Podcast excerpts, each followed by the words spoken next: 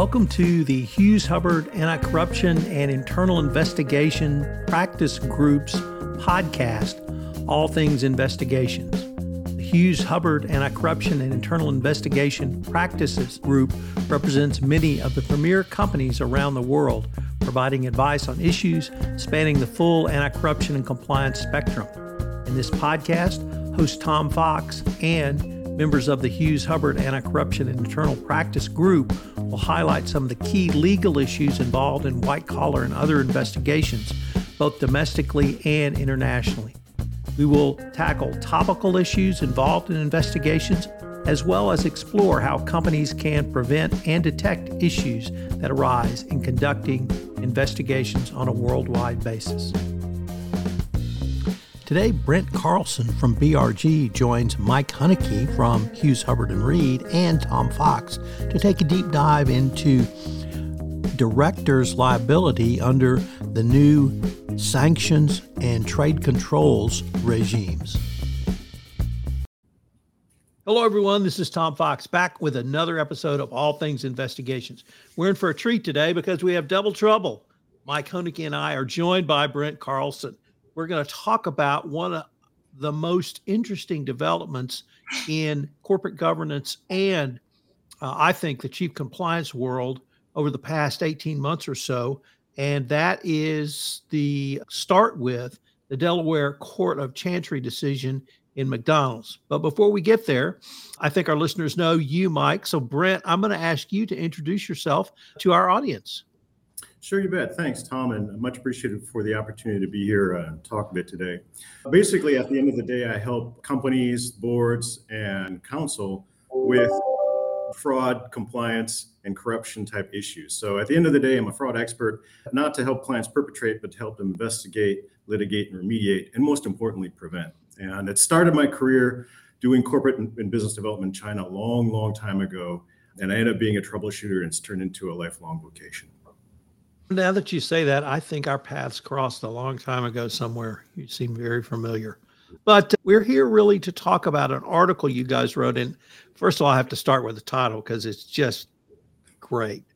Quote Boards of directors loving it after McDonald's, a fresh look at directors' duty of oversight in the era of sanctions and export control, corporate enforcement. End quote.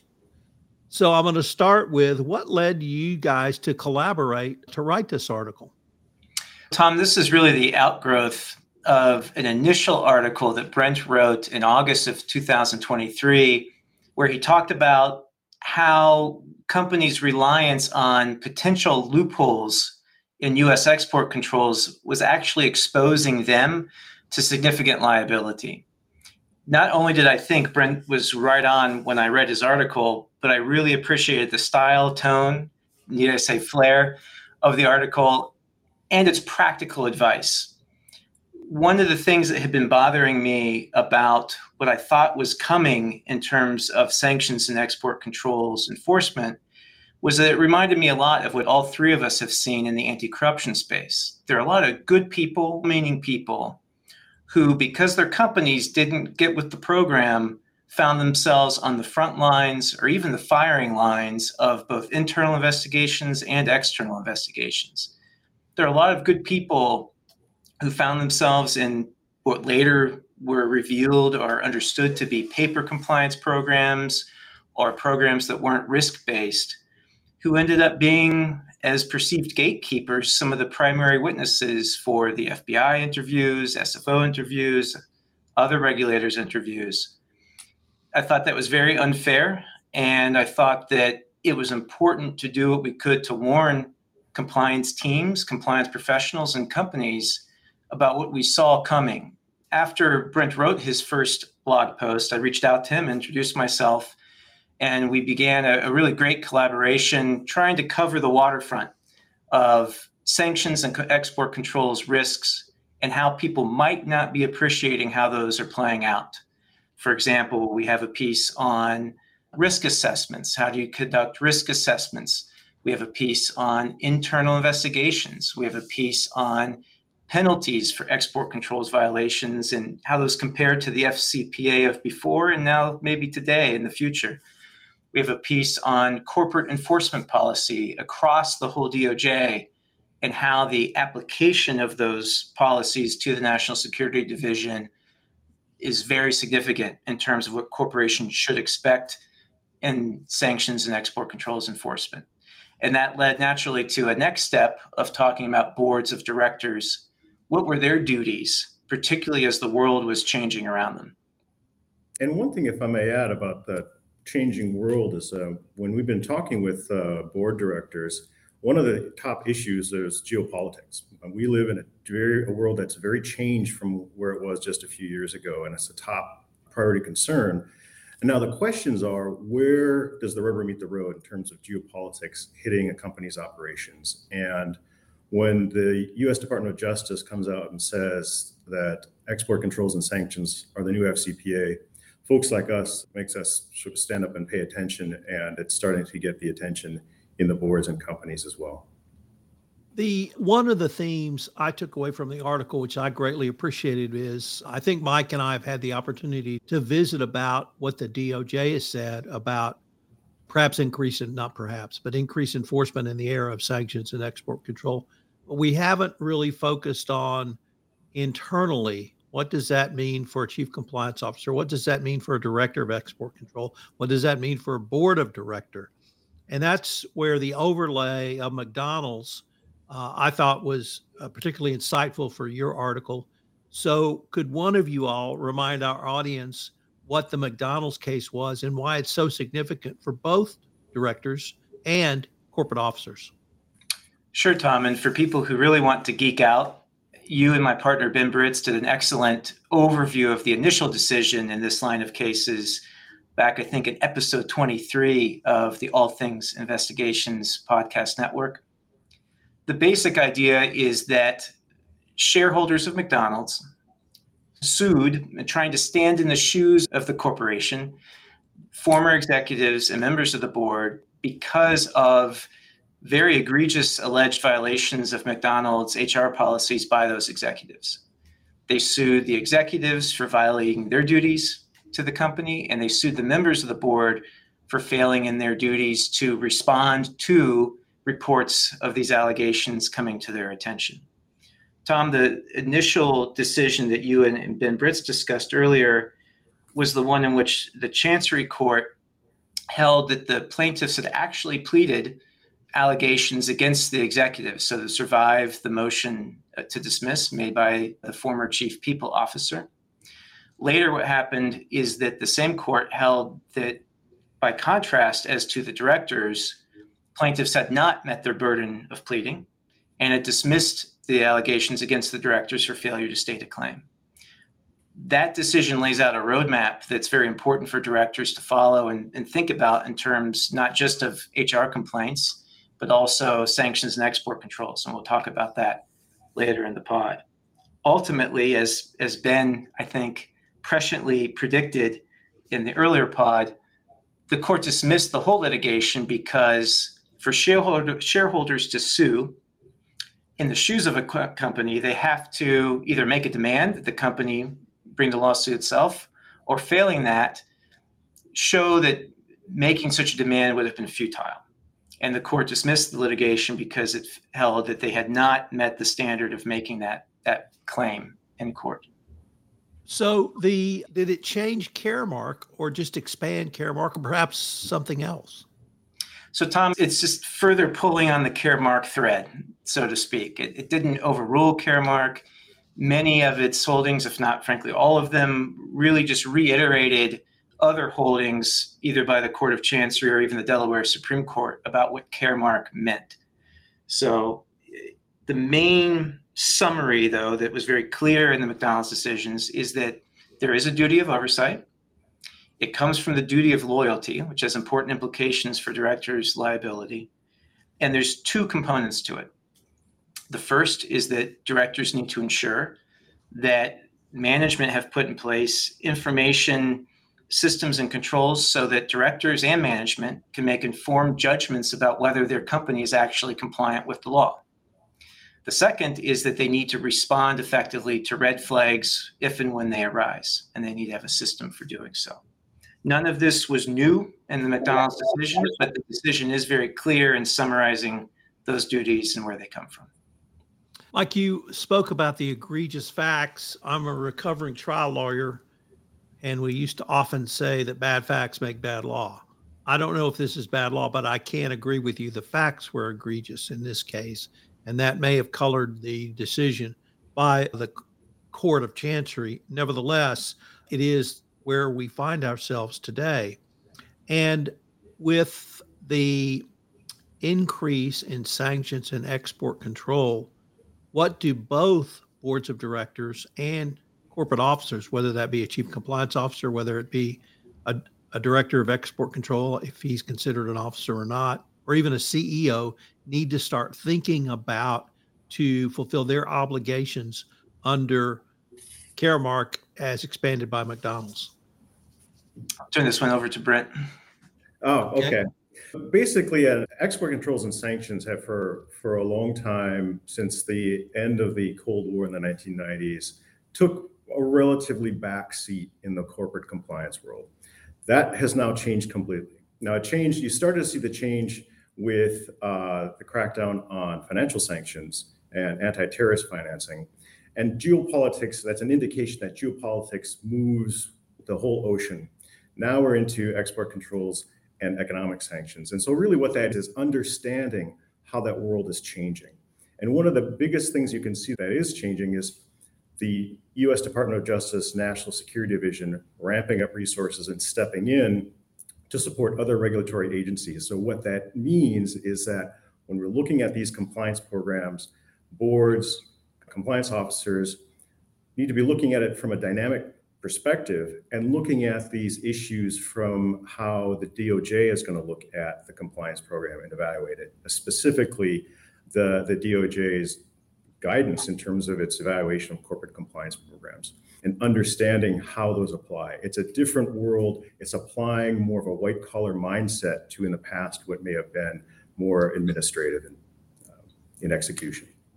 Yeah, Tom, it's at the end of the day, it's a reasonableness standard. The obligation is that they adopt and implement a reasonable system of monitoring and reporting. And it, they have to do that related to what they view to be the corporation's central compliance risk. And so, for exactly the reasons Brent was laying out, what might have been your central compliance risk 30 years ago might be a lot different today. And what might have been something you viewed even five years ago as an area of law, highly technical, very bureaucratic, strict liability regime where the intent and all this stuff didn't really matter as much. And the fines were a lot lower. Now you're looking at an FCPA like world coming into view in that space. And that should prompt boards and management to reevaluate how they're assessing their exposure to those risks. Under the prior administration, I used to joke with my export control friends in the morning, what new regs are out this morning? And when will the new ones be out this afternoon? Uh, because things change so quickly. I think under the current administration, they perhaps don't change as quickly, but as you correctly noted, Mike, now we're starting to see enforcement actions around this.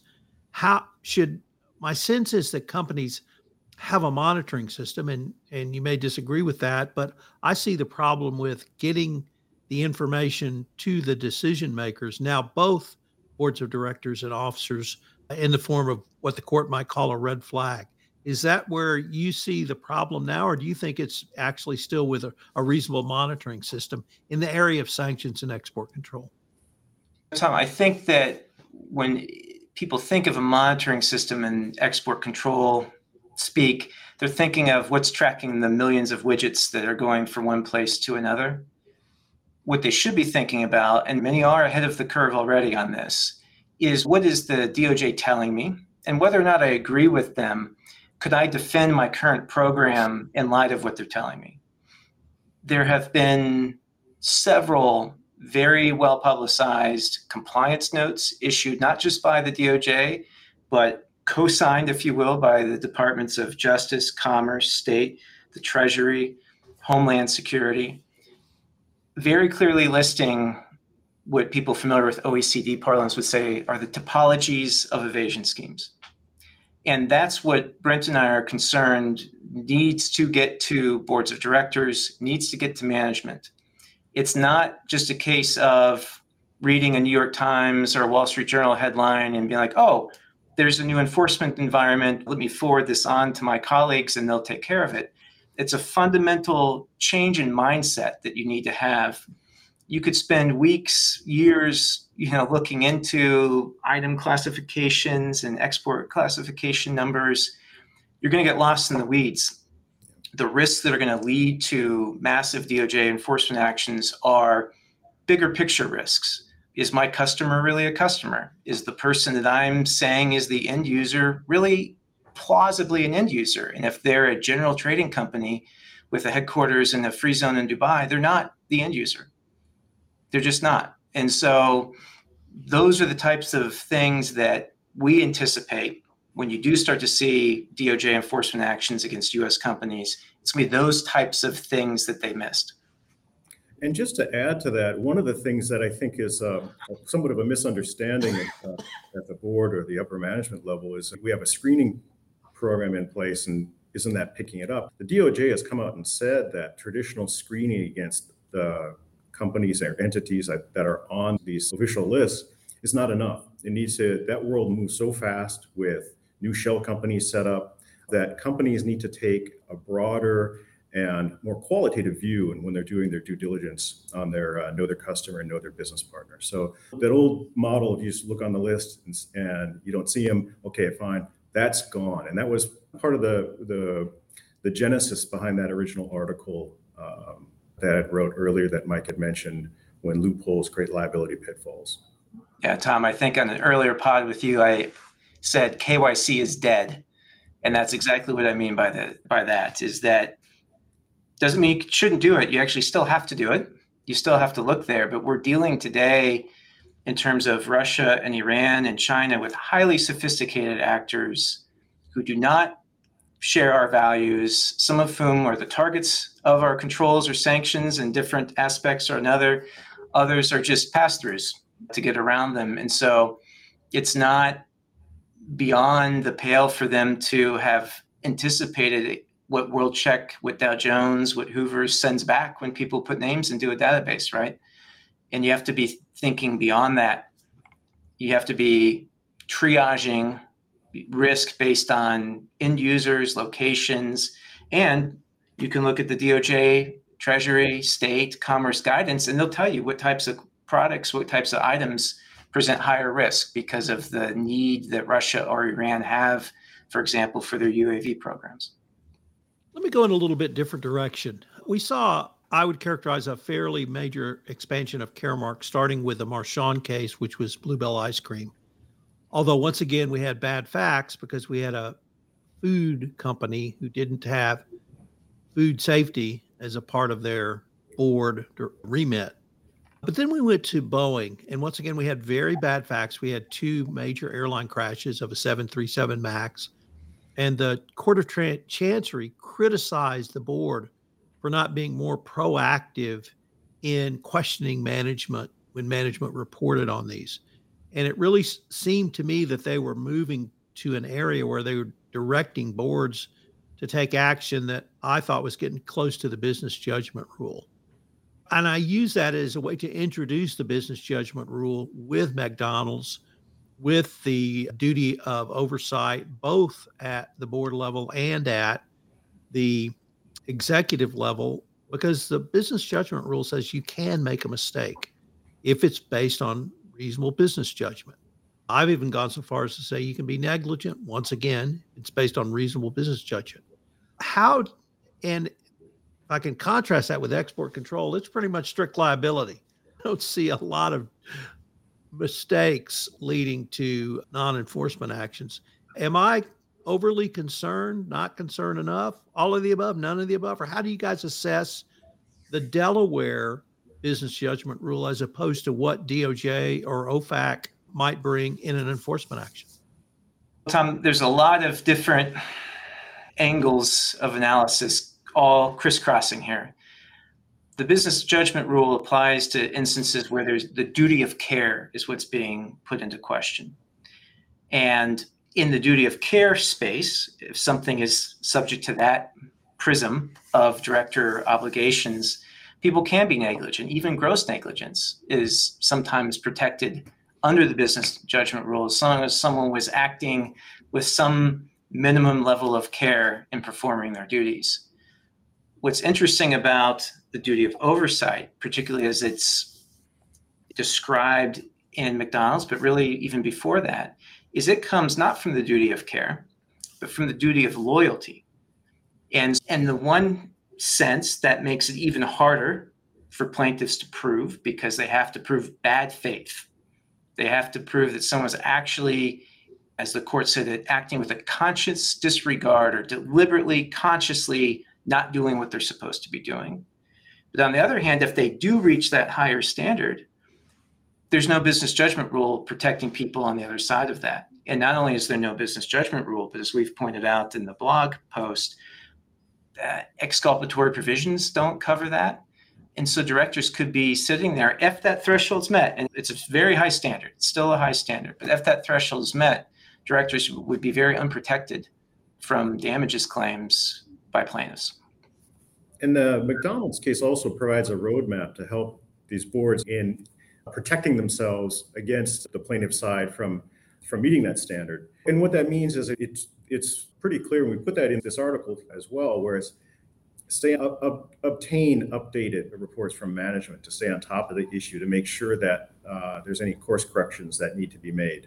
Make sure that the compliance program is assessing risks as they are dynamically impacting the company and the compliance program is addressing those. Bring in external advisors, even at the board level, to talk about the changing world of risks and how they're happening and how how to address those and with, with company management to help make a, a more effective compliance approach. And then take action if there has to be whatever action that needs to be again course corrected within the company to avoid to avoid uh, any trouble.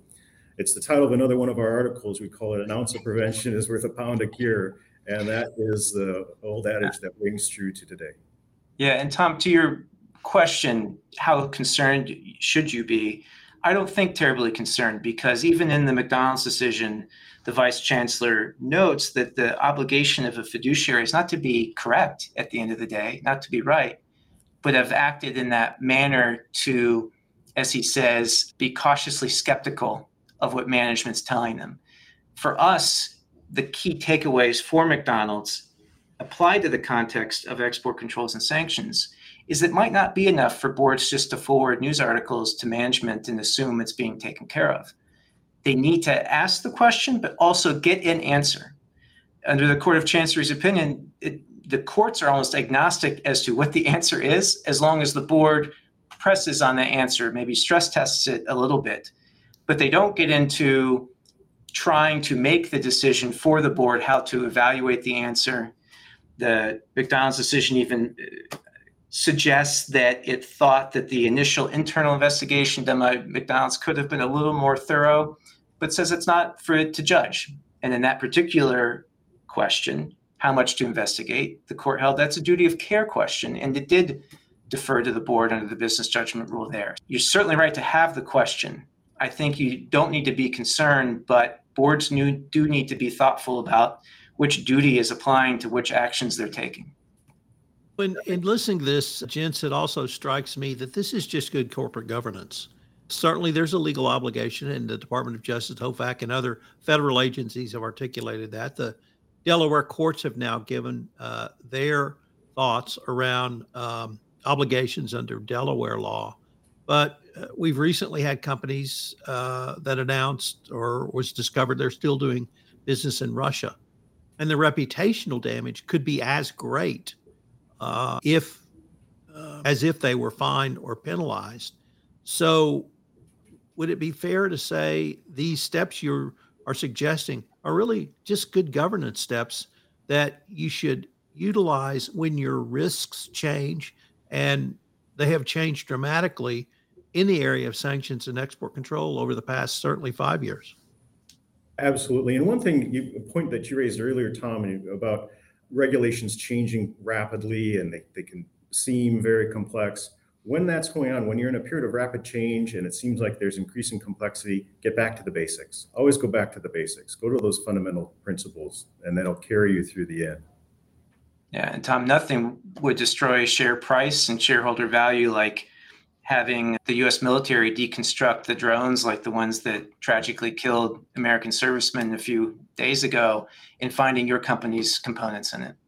Whatever, however ubiquitous the product, however not your fault it was that somebody smuggled it, stole it, obviously didn't tell you the truth, or even your third or fourth or fifth or sixth tier suppliers, customers, the truth, it's still going to be horrible. And we've seen CNN, Bloomberg, Wall Street Journal jumping on these stories as soon as there is any allegation that US components, parts, tools are really helping Russians or Iranians to hurt people. And and, so, and Iranian uh, backed militia in the Middle East that are now shooting it. In fact, it was just a couple weeks ago, two Navy SEALs died interdicting a shipment from Iran to Yemen. And when that happens, that becomes a priority of, of the US government across the board. Yeah, I think the story that ran right after that, Brent, you and I noticed was that the lead picture on the Wall Street Journal was a deconstructed missile that they had been found that they had found in that shipment. And that's an example of dynamic changing risks, big time. Gentlemen, unfortunately, we are near the end of our time for this episode. You have talked about multiple articles uh, in this podcast, and we're going to link to all of those in the show notes. But before we leave, if our listeners wanted to get in touch with you after they hear this or really follow up or any other reason, what would be the best way to do, whether it's LinkedIn or some other format? Brent, as the guest, I'm going to start with you. Yeah, go ahead. You can you can find uh, us on LinkedIn, uh, and then that'll get you to where you need to go. Mike? Yeah, LinkedIn for me. And maybe, Tom, one quick concluding thought. What surprised Brent to me a lot is that I think the DOJ and the other agencies have gone out of their way to be very loud very clear about what their expectations are. There's still some people in the trade press that are curious or skeptical whether enforcement will follow. I think it's a really dangerous view to take, and it's already here. We've seen multiple billion dollar enforcement actions in the last year people have been indicted, arrested. There have been sting operations. There was one guy just a few days ago arrested after being on the run for 20 years. So, all of the white collar tools that DOJ brought to bear eventually in the FCPA space, they're here and they're being used now. That said, you can find me also on LinkedIn and all of our blog posts in the show notes. We highly recommend. They're meant to be short, practical, pragmatic, and really help compliance people to avoid these pitfalls that we're afraid some may be walking into. Gentlemen, thanks again. I hope we can continue this conversation. Appreciate it. This is Tom Fox again. We've linked to the article that was jointly written by Mike Huneke and Brent Carlson, as well as several other blog posts and articles that they've written on these and similar topics. So check out the list of articles in the show notes. I know you'll find them useful. This is Tom Fox again. Thank you so much for listening to this episode of the award winning All Things Investigations. If you've enjoyed this episode, I hope you'll subscribe, rate, and review wherever great podcasts are listened to. All Things Investigation is a production of the Compliance Podcast Network.